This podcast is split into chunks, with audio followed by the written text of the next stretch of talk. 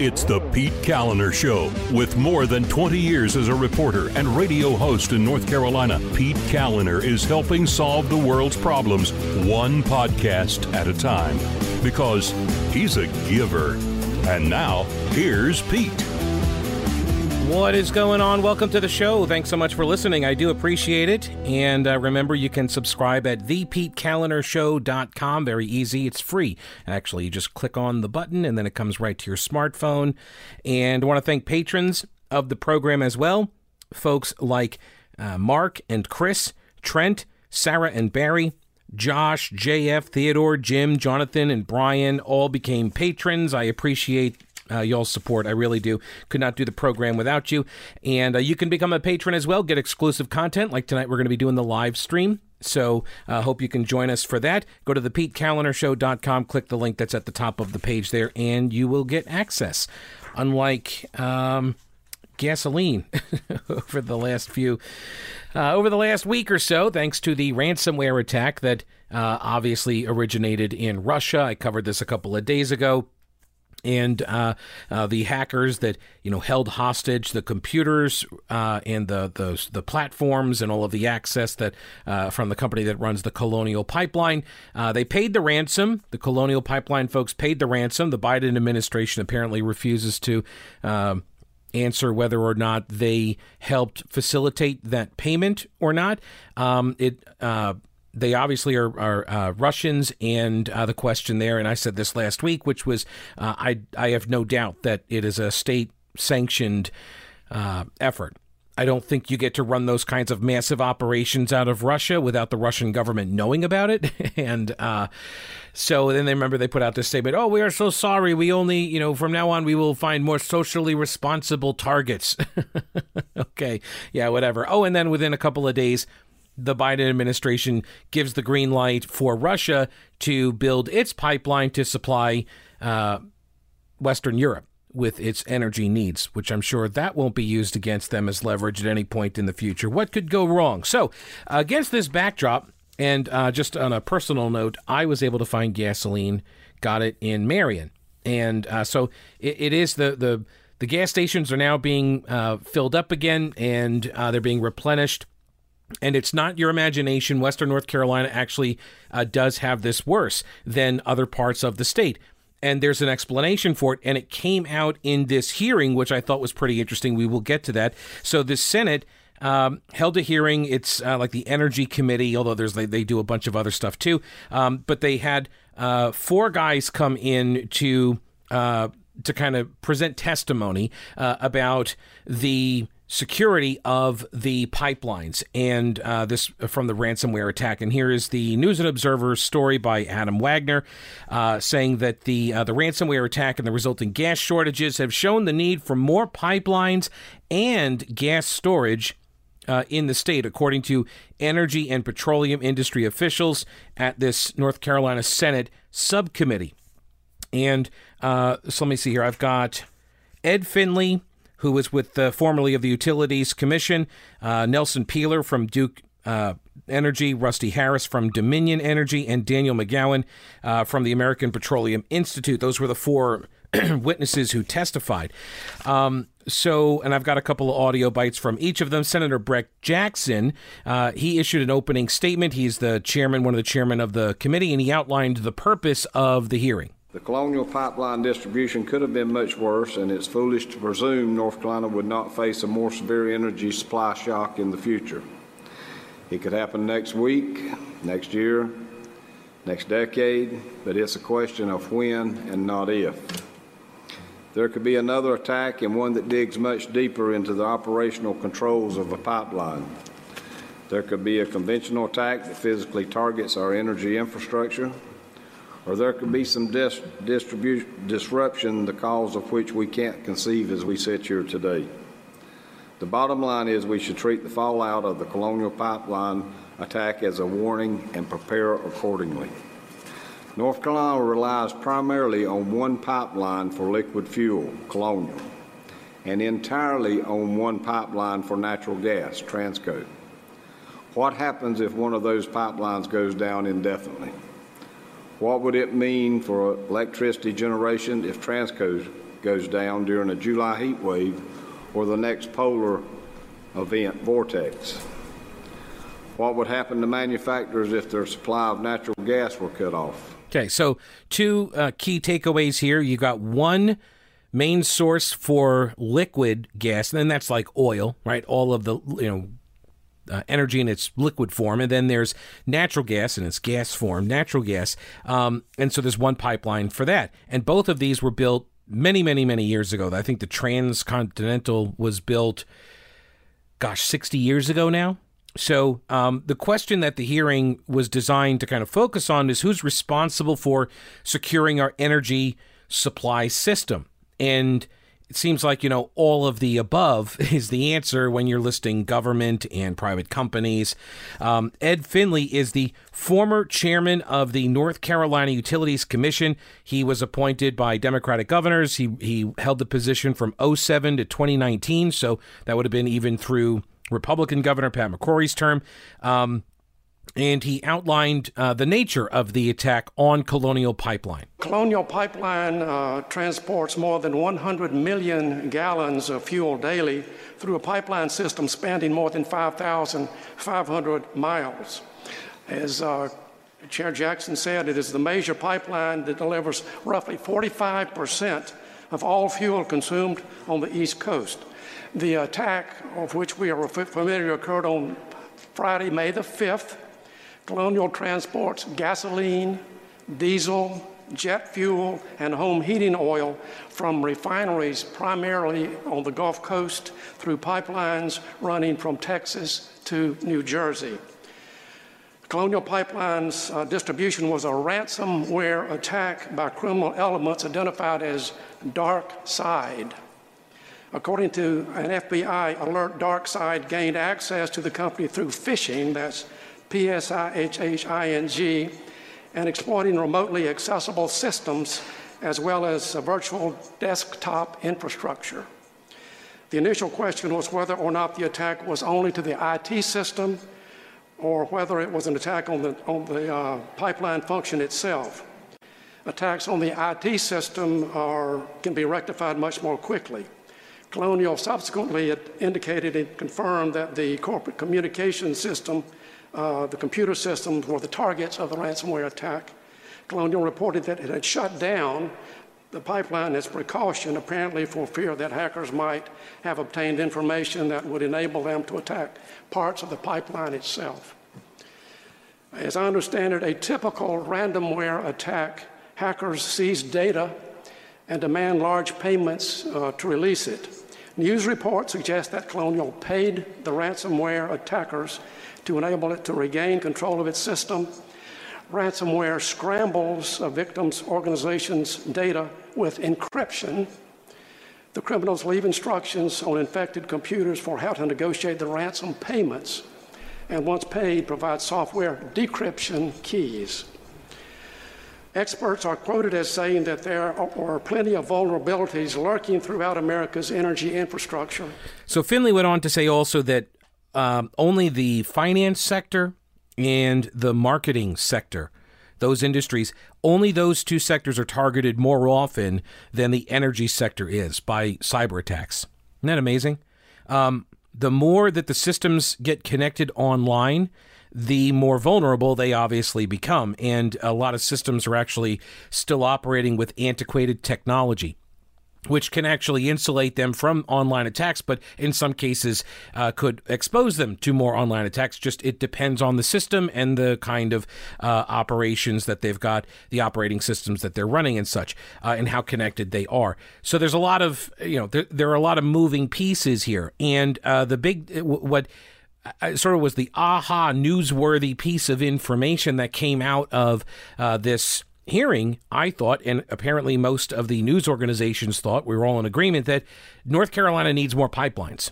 Now, there's another line of thinking here about refineries, and I will get to that uh, in the uh, after the end or at the end of this because that's when it came up, uh, along with this question of why is Western North Carolina habitually, you know, running out of gas supplies more than the rest of the state whenever there's some sort of weather event. So we'll get to that. Um, now, if you are looking to get to bed but you can't because your mattress is terrible, well, get a new mattress.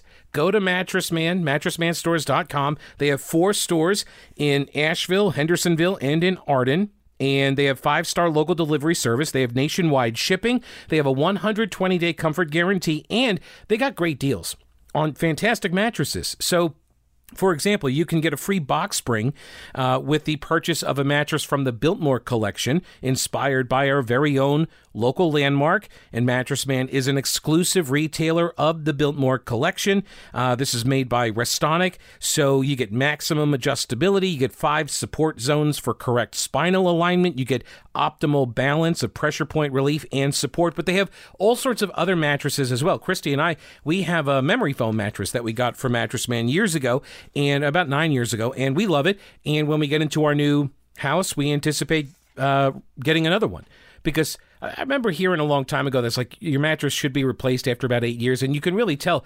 Do you know the heavier the mattress gets?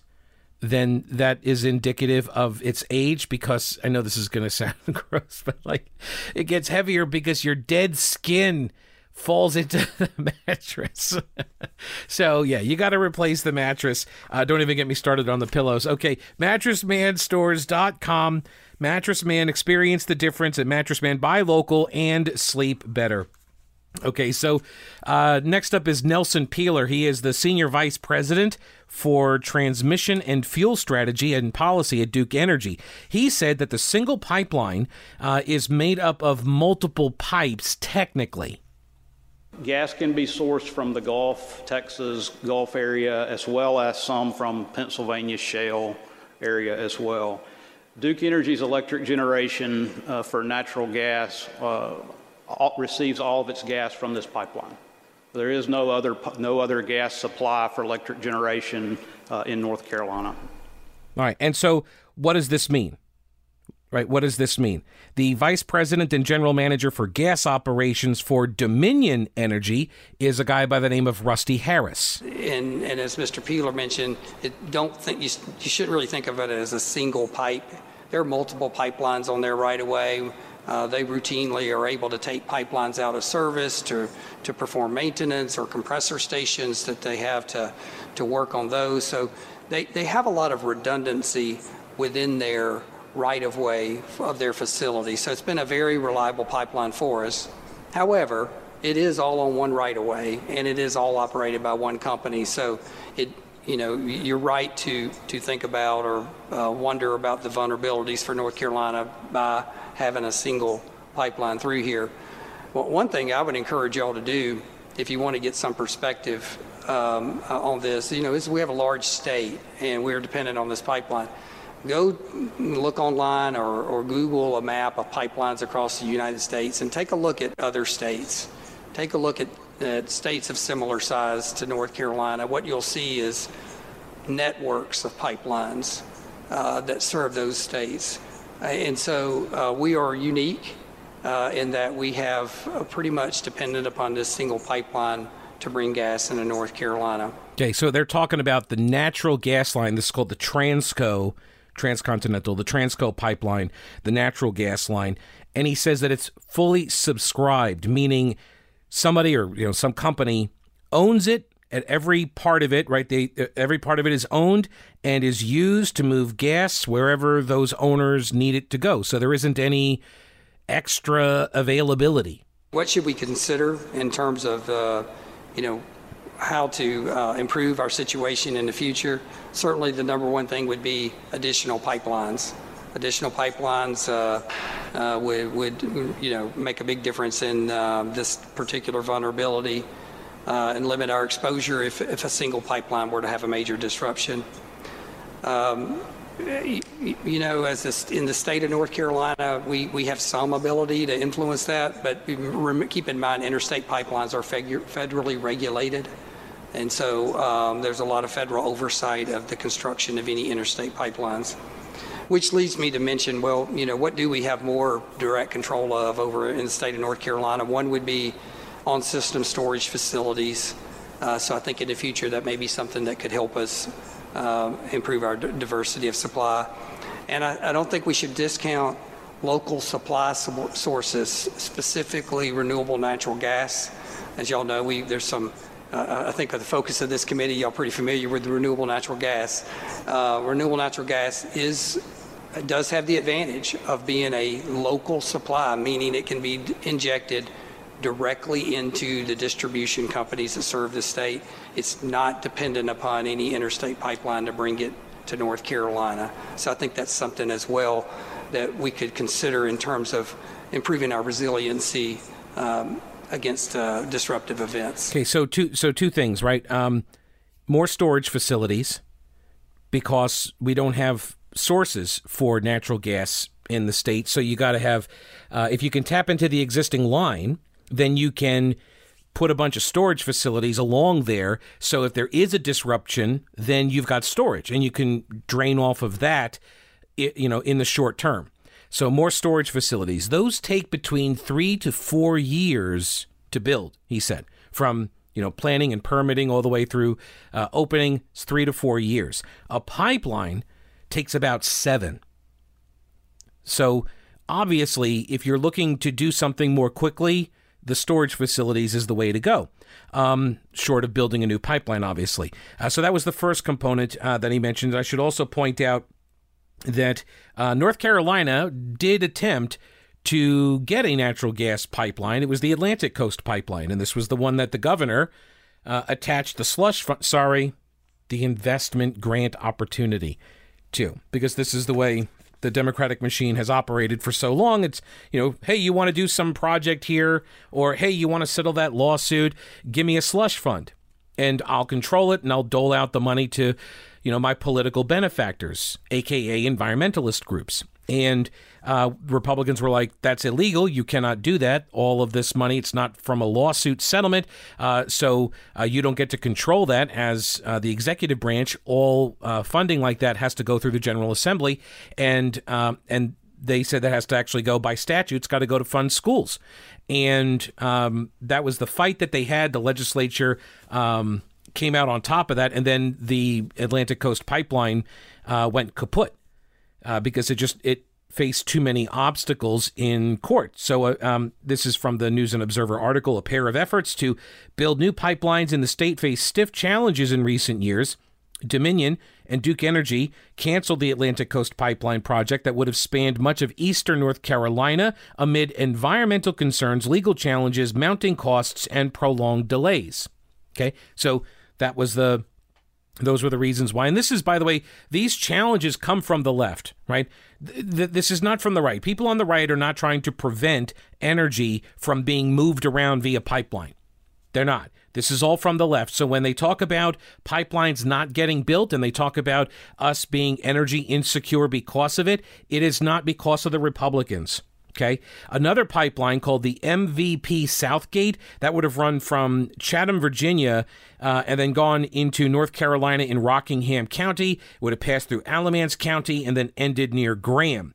The North Carolina Department of Environmental Quality has twice denied water quality permits needed for the project. The last denial came late last month after a federal circuit court sought clarification about the department's position, and DEQ's denial came while the main segment of the Mountain Valley pipeline remains mired in uncertainty. So this is lawfare right? This is constant lawfare. Uh, these environmentalist groups, they sue, they try to block uh, the permitting process, they go to court. It takes a very, very long time, seven years, to build one of these pipelines, right? According to uh, Rusty Harris from Dominion.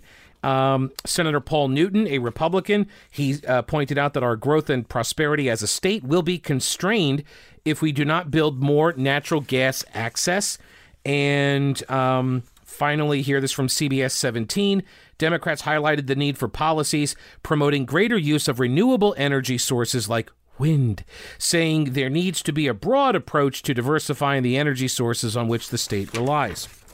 Which brings me back to the comment that Harris made there about um, not only more storage facilities, but he also said renewable natural gas. What is renewable natural gas? Glad you asked. You probably know heard of it as like biogas, right? Um, so like everybody goes out to eat some really spicy food all on the same night. Then we all gather. And, okay, no, that's not. that is not biogas. Um, no, it is.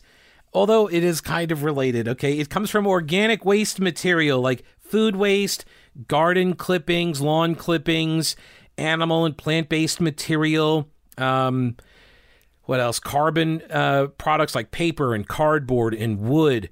Uh, and then you can capture this stuff uh, if you can. You know, you capture this stuff, and then you can create uh, another energy source. And I think the one of the numbers I saw was about, and this was out of California. They said it could be like twenty percent of the state's needs or something. What what is never mentioned, of course, in any of this is Nuclear, right, exactly. Nuclear, for some reason, never gets mentioned in any of these discussions. Um, all right, a couple more audio bites to get to. First, you need to get to uh, Rowena Patton's website, mountainhomehunt.com, and you need to check out uh, the inventory. And if you're thinking about buying or selling, they've got tons of resources there that you can go through, and it helps guide you through these decisions and the questions that you need to be asking yourself. And uh, you know, if you if you're building, they've got a great resource there. Questions that you need to be asking yourself and your builder. Um, you know, h- how do you figure out the costs of stuff like that? They'll walk you through different processes. But he- here's the deal: if you're trying to sell a house, you want it to sell quickly, and you want it to sell for more money and that's what Rowena and her team do. Okay. Uh, they get your house sold fast and for more money. They have homes in all price points. They've got buyers lined up. So buying or selling, call the only agent that Christy and I called, Rowena Patton. Her number, 333 4483. That's 828 333 4483. The website again is mountainhomehunt.com. Give her a call, tell her you heard it here, and then start packing. So, who else was there? David McGowan. He is the Southeast Regional Director of the American Petroleum Institute. He said North Carolina needs access to more energy supply, but efforts to impede infrastructure development has increased the cost. It has uh, exacerbated what he called reliability disparities between different parts of the nation. State Senator Bob Steinberg. He is a Republican from down east, and uh, he asked about building new refineries, and frankly, got a surprising answer. With the exception of maybe one or two small uh, topping plants uh, up in, uh, in, North Dakota, I believe the most recent refinery, Greenfield Refinery, constructed in the United States, was in 1978 in, oh. in Garyville, Louisiana.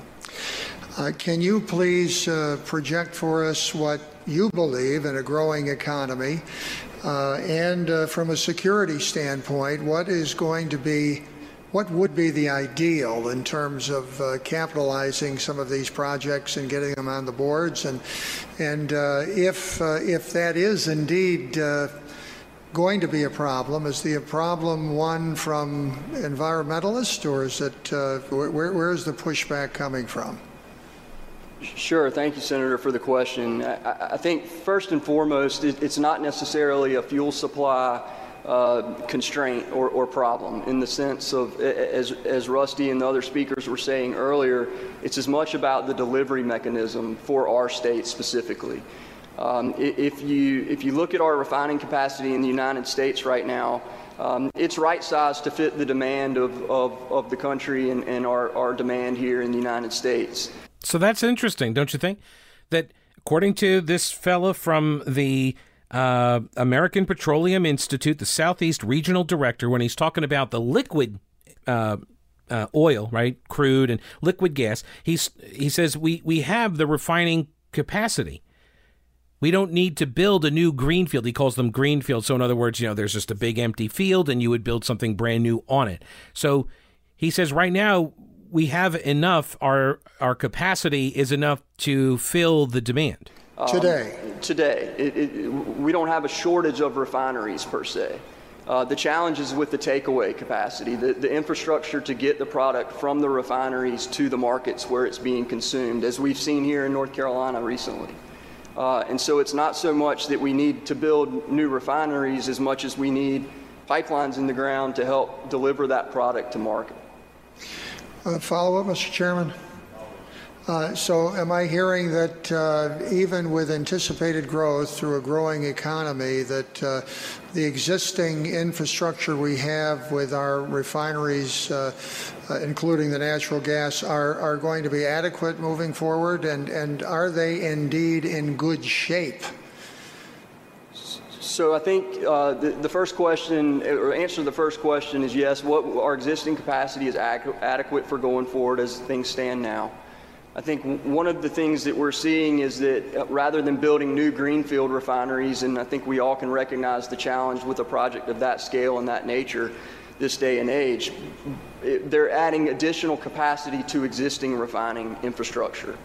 Uh, so while, again, we may not be building new plants, we're adding on to the existing plants that we have on the liquids refining side. On the natural gas processing side, it's a little different, and there are significant new natural gas processing facilities that are coming online, again, particularly up in Appalachia, um, in Ohio and Pennsylvania that are serving the Marcellus and the Utica shale up there. So we are beginning diverse, to diversify our natural gas processing infrastructure, whereas uh, historically most of that was located on the Gulf Coast, hence why Transco delivered south to north for most of its history until recently when they were able to, to do bi-directional flow. Um, so we are seeing more processing capacity on the natural gas side coming online up in the Northeast and the Midwest. Um, but on the refining side, not so much. Again, they're adding on to existing facilities rather than building new. So, adding on to existing facilities versus building new. Why? Well, because it takes a really, really, really, really, really long time to build a refinery because of all the legal challenges that are submitted. And uh, when I tweeted, I was tweeting some of this as it was occurring, uh, as this hearing was occurring. And um, I got a tweet back. So I, I, said that this guy says that you know no uh, that building new refineries isn't really needed because existing facilities are expanding. The challenge is delivering the product. He said, and I got a tweet back, a reply from uh, a listener, Dean, who said this is wrong. You don't keep all your eggs in one basket. We've had refineries shut down for varied reasons. We need more refineries throughout the country for energy security. And so I said, to, uh, I replied back to Dean. I said, Well, I'm thinking the guy who represents the industry might have a pretty good read on this situation. He said refineries for oil are expanding, and so no new ones are needed to meet demand. The issue is transport and storage off site. And then Dean said, if he's talking about expanding existing facilities, then I say he is wrong. We haven't built a new facility in decades, which is what the Petroleum Institute guy said as well. Um, and uh, he says that's why we have the pipelines everywhere. If North Carolina had its own refinery, we would only need crude oil shipped because nobody wants to drill off the coast. Uh, give a link to this, and then he gave a link to the uh, a piece in Forbes. A couple things. First, you're going to hear in the answer that uh, Chuck Edwards gets from uh, the American Petroleum Institute guy about why North Carolina faces all the uh, Western North Carolina faces so many disruptions. Um, pipelines move it cheaper than trucks do, apparently. Once you get the infrastructure in place, then you're able to move all of the, the material, right? The gas supply. You're able to ship it all over the place. Um, and it's it, which makes sense. It's passive, basically, right? It's a more passive system, and that's going to reduce your costs.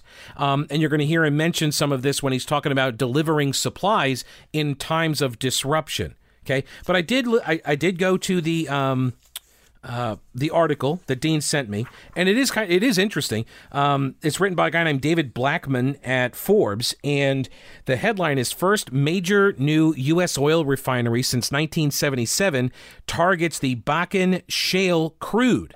Okay, so this is coming out of the shale deposits, and uh, the idea here is they want to build a very small refinery at the site at the Bakken Shale deposit.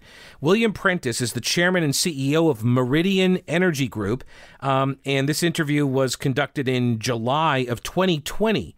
His company had just received word that the North Dakota Supreme Court had upheld the air quality permit that was originally issued in June of 2018.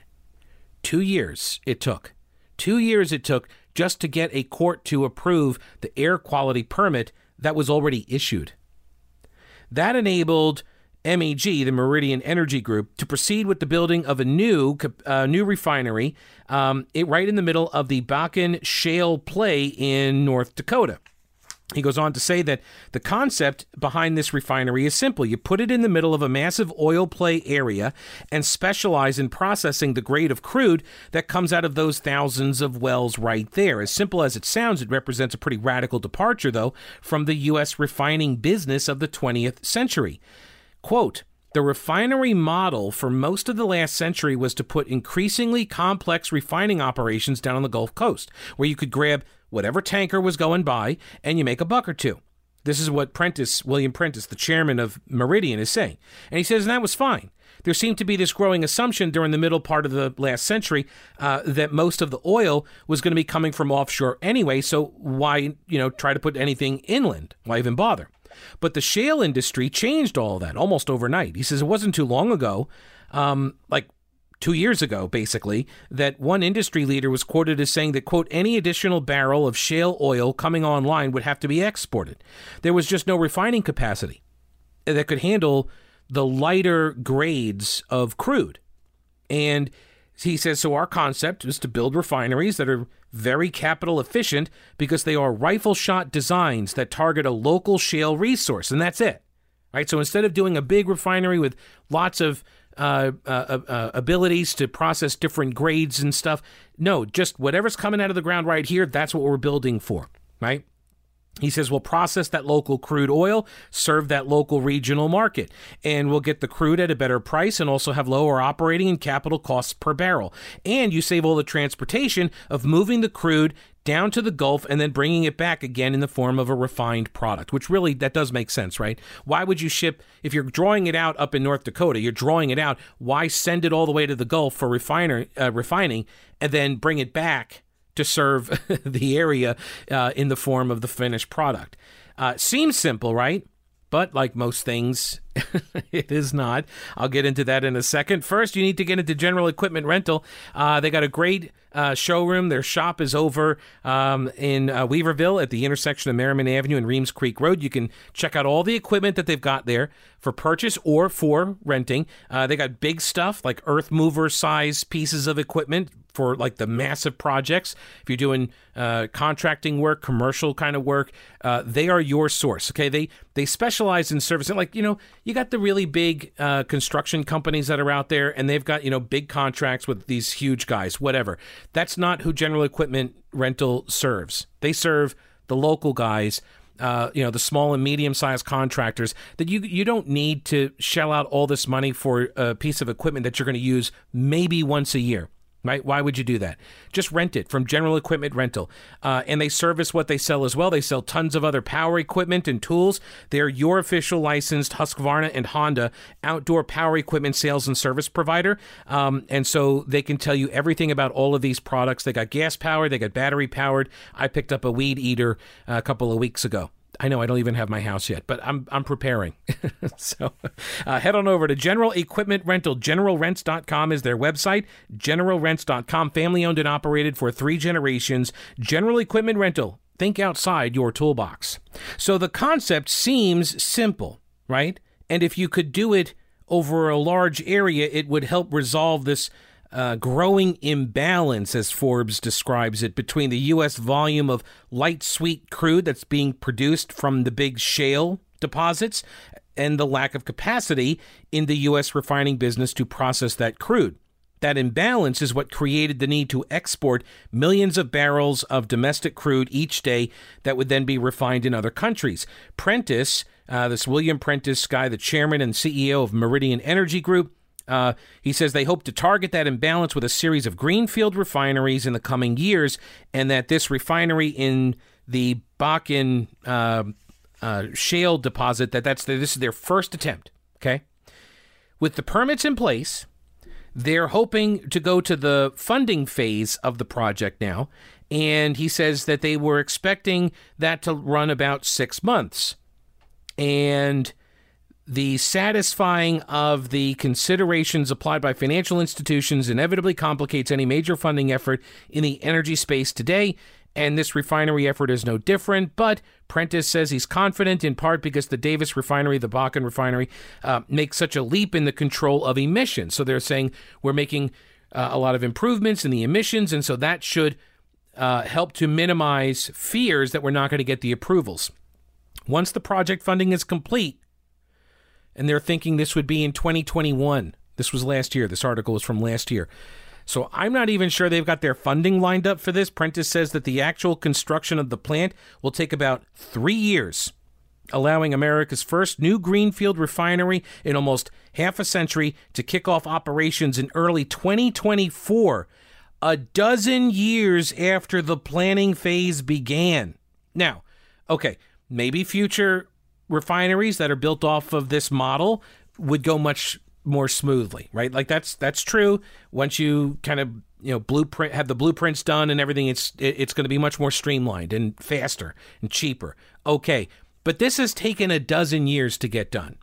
And that's why refineries keep expanding rather than trying to build new, because this is how long it takes because of all of the regulations, the hoops you got to jump through, and the lawsuits and such. Now, keep all of that in mind as we hear this question from uh, State Senator Chuck Edwards from Henderson County. And um, he's asked why we seem to run out of uh, gasoline in Western North Carolina more often than other parts of the state do. I know in the mountains, when we experience a hurricane in the Gulf, uh, we, we're very disrupted with our fuel supply in the mountains. It seems like folks can't find gasoline to uh, power their generators, get to work. and we, we really come to a standstill. Uh, so I was surprised to hear you tell Senator Steinburg that we did not have refinery capacity issues. If that if that's the case, then how do we avoid the, the, the, supply disruptions in the mountains that I just described you? And it may happen throughout the state. I live in the mountains. That's where I'm mostly concerned. Thank you. So again, Senator Edwards, thank you for the question. And I think a lot of it, in, in the case of the mountains and in the Asheville area, it, it goes back to transportation. Um, and if I could reference back to the EIA slide with the pipeline maps. Um, as you'll see here, the, the primary motor fuel uh, supply complex that serves western North Carolina uh, is Charlotte and actually Spartanburg, South Carolina. So a lot of the, the gasoline and diesel fuel that is serving the far western part of North Carolina comes out of Spartanburg, South Carolina, off a colonial system out of Spartanburg and goes up into the far western part of the state. Um, same from Charlotte. And, and as you know and can appreciate, those travel distances are a little bit longer than, say, from Selma to Raleigh to bring product here. Uh, and so that's one of the challenges is that the, just the, the distance from the, the actual terminal tanks that hold the product that's coming in off of Colonial Pipeline. So that's a pretty big deal. The transportation costs from where the storage tanks are. That's why I said the earlier storage. If you expand that now, that can help uh, alleviate some of these disruptions if you have more storage. Uh, but even then, the transportation costs grow the farther away you are, obviously. And we don't have in Western North Carolina, there's really no storage here. It all comes from Charlotte or Spartanburg. So even in a disrupted state, you're going to have those transportation costs. That's the first issue. Okay. And uh, to go back to listener Dean's point, where he said, look, you just, you know, we need more refineries. You put them down at the coast and you just get the stuff coming in off the coast. Well, that, but that doesn't solve the transport issue. It doesn't solve that concern because if the refining is being done, whether it's in Bakken in North Dakota or if it's down in the Gulf Coast, it's still going to get piped to Charlotte or Spartanburg, right?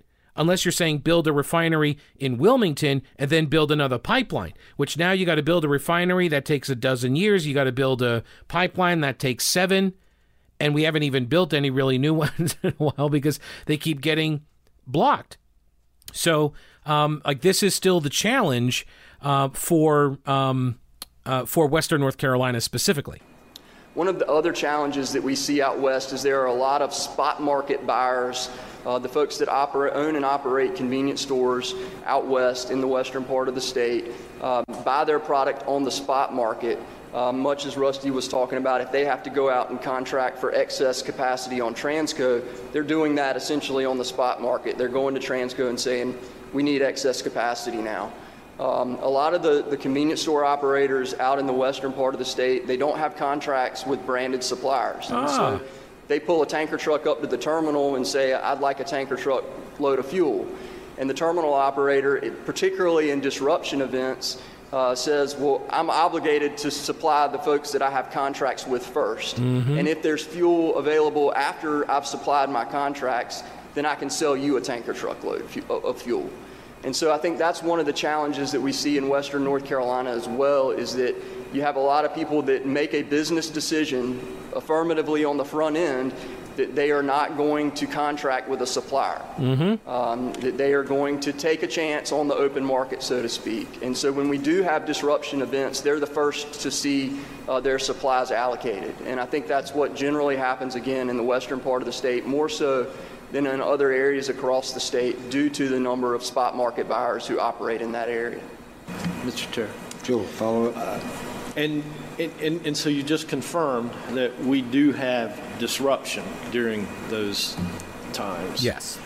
What's the answer to avoid the disruption in cases of a natural disaster in the Gulf, as we have experienced a number of times in the, in the last few years? Sure. Well, and, and this is, uh, as this map demonstrates, there are a number of, of other contingencies when our primary source of supply does go offline. Um, in the case of Colonial, if it is Colonial that is offline, then we still have access to product via the plantation pipeline. Uh, again, a, a much smaller amount, but still product flowing.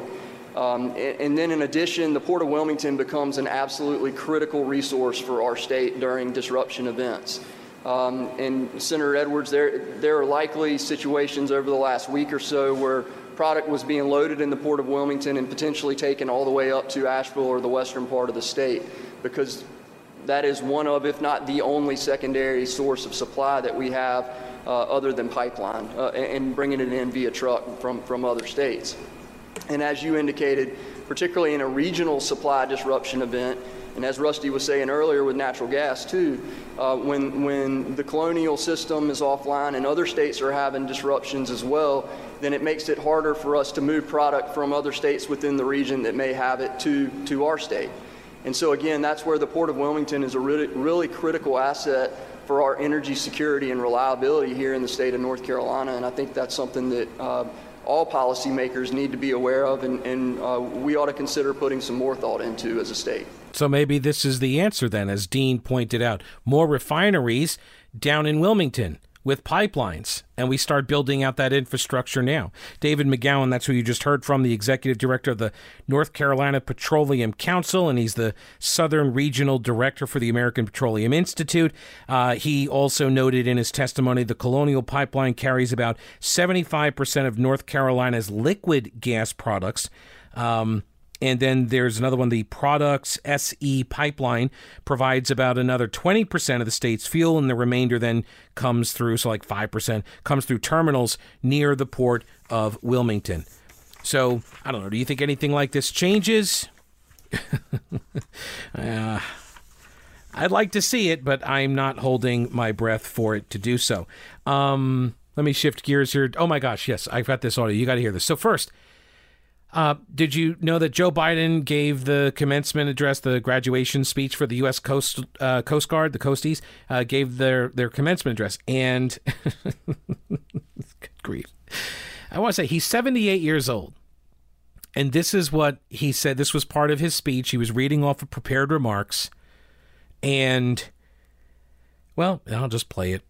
I can only assume that you will enjoy educating your family about how the Coast Guard is, quote, the hard nucleus around the Navy forms in times of war.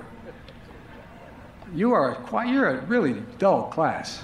I mean, come on, man. Is the sun getting to you? I would think you'd have an opportunity when I say that about the Navy to clap, but, but being here together, Please clap. Please clap. But all kidding aside, being here together is a victory in and of itself.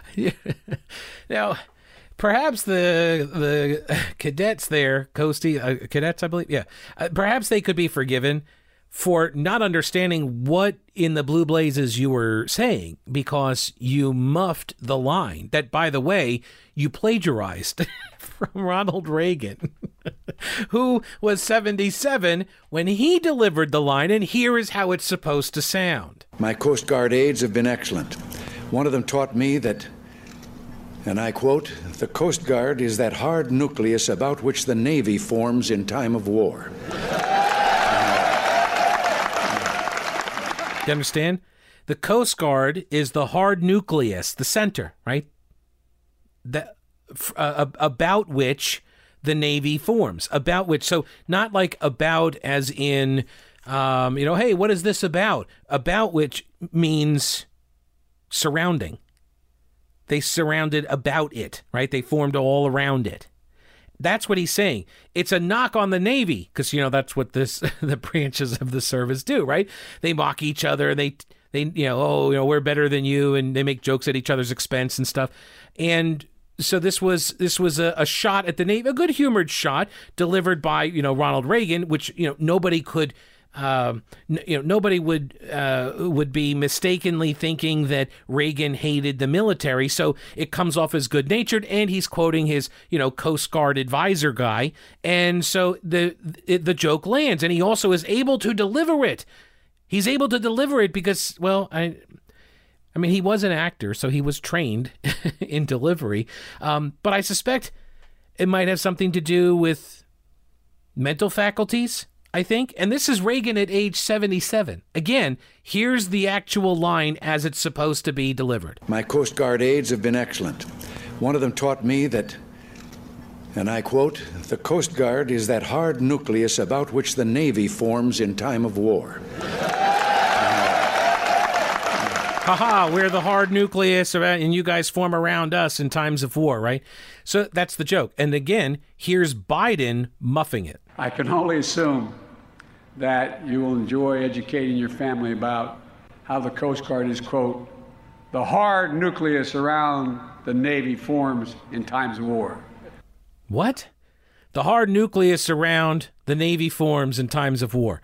And then nobody knows what he's saying. Nobody understands what he's trying to convey here. They just hear him say something hard nucleus, and he says it with a hard nucleus, like he over enunciates, over over punches the the word and like I'm like, have you read this script before? Maybe he hadn't. I don't know.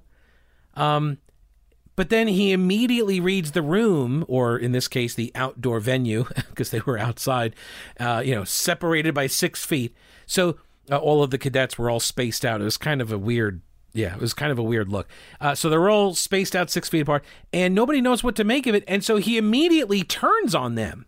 He gets angry and again, I am not one of these people who, uh, you know, because I'm not a doctor, obviously, I'm not a medical professional of any kind, but uh, I do remember uh, both of my grandparents coming to live with us, my mom's mom and my dad's dad, when they were very, very old, and um, my uh, and and they were both, you know, highly agitated for different reasons, at various points, but my dad's dad grandpa, he got Alzheimer's. And uh, he had it when we moved him into the house across the street. And, and he would have these bursts of rage that I had never seen before as a kid, but maybe he had them and I just never saw them um, because he was always a very reserved, quiet kind of a guy. I mean, he was big and kind of gruff like that, but he would never, he never had the kinds of outbursts that I saw uh, him have towards the end. And as I understand it, that is something that happens. Again, I'm not saying that Joe Biden has Alzheimer's. I'm not saying that. I'm just noting that the way he turns on the crowd and insults them. And I don't know where that comes from, except, I mean, maybe it's just Joe Biden is a jerk. And look, Joe Biden has been a jerk for a very, very long time. So all the people that were like, oh, he's restoring decency, like, this is Joe Biden you're talking about, right? Like they're in love with this this false avatar of who they think Joe Biden uh, could be or something. Like, oh, that's just lunch pail Joe, old Uncle Joe, and he's not. Joe Biden, Joe Biden was Donald Trump before Trump landed on the scene. He would say the nastiest things towards people. He would cut uh, cut them off and interrupt them, and uh, you know commandeer debates. Remember the debate with Paul Ryan, uh, where uh, the vice presidential debate. Uh, Romney Ryan versus uh, Obama Biden, and in that debate, he acted like a jerk towards Paul Ryan, and Paul Ryan, you know, played the you know the good guy on the stage. I'm just a you know I'm a, I'm a serious uh, you know, Republican lawmaker, and uh, no, I'm not going to, you know, I'm not going to, you know, be baited into these traps that Joe Biden is doing because the way he turns, I mean, the way he turns on me, he he calls them a dull class. What's wrong with you? Like he's mad at them for not getting a joke that he muffed. You are quite, you're a really dull class. I mean, come on, man. Is the sun getting to you? I would think you'd have an opportunity when I say that about the Navy to clap, but, but being here together. I love the guy laughing this over. you know, who's that guy? who's that guy in the background that's like over laughing and everything? You've seen him in every. He's the character in every one of the in every movie with some like really scary villain. He's the bootlicker guy that's always like, "Good one, boss." He's like the Ed McMahon to Johnny Carson. That's not fair to Ed McMahon. I apologize. That's not fair. That's not fair, but it kind of is. It kind of is. The guy he over laughs at the comment. Oh my goodness, I don't understand it, but uh, I yeah maybe some people will take some interest in this. Uh, and can you imagine if this was Donald Trump? I mean, I feel like we say that all the time. Uh, you know, everyone's favorite game. Imagine if Donald Trump did that. My goodness, people would be. Uh, he's attacking the military, calling them dull. Right? You know they would. You know they would. Get this a South Carolina school bus driver who kept his cool during an armed hijacking is praising the 18 kids as the real heroes of the high pressure cooker, uh, high pressure encounter, rather. Sorry. This, according to Kelly McCarthy's story, Good Morning America, as published at WSBTV.com. Kenneth Corbin spoke exclusively to Good Morning America and talked about how he was able to hold off the gunman and what the students said to the man that helped uh, keep them safe for six minutes. Okay. The kids, he says, were the ones that actually got the gentleman off of the bus. And they pretty much had my back as much as my concerns were with them. At the end, when they started questioning him, it seemed to have frustrated him because his main objective uh, was to get to the next town over. But I think we were only on the road about four miles, and he just got so frustrated with all of the questions that he just told me to stop the bus so he could get off. and then he told, he told everybody else, told all the kids to get off. Police believe Jovan Collazo, the 23 year old trainee from New Jersey in his third week at Fort Jackson, appeared to be trying to get home. He remains in custody, facing two dozen charges, including 19 counts of kidnapping. As he, uh, as we were traveling, I guess he realized there were several students on the bus, kind of scattered around. He said he decided to move all the students up front so he could keep us all in close proximity. And when he did that, especially some of the kindergartners, they start asking all sorts of questions like, why? Why? Why? Why? Why? they literally drove him. they drove him mad. So he stopped the bus and said, Just get off. Enough is enough already. He said, Enough is enough. Just get off of the bus. They were asking him, Why are you doing this? He never did have an answer for that one. Uh, they asked, was he going to hurt them? He said, no. He said, are you going to hurt the bus driver? He says, no, I'm going to put you off the bus. He sensed more questions were coming. I guess something clicked in his mind and he said, enough is enough already. Stop the bus. Just get off.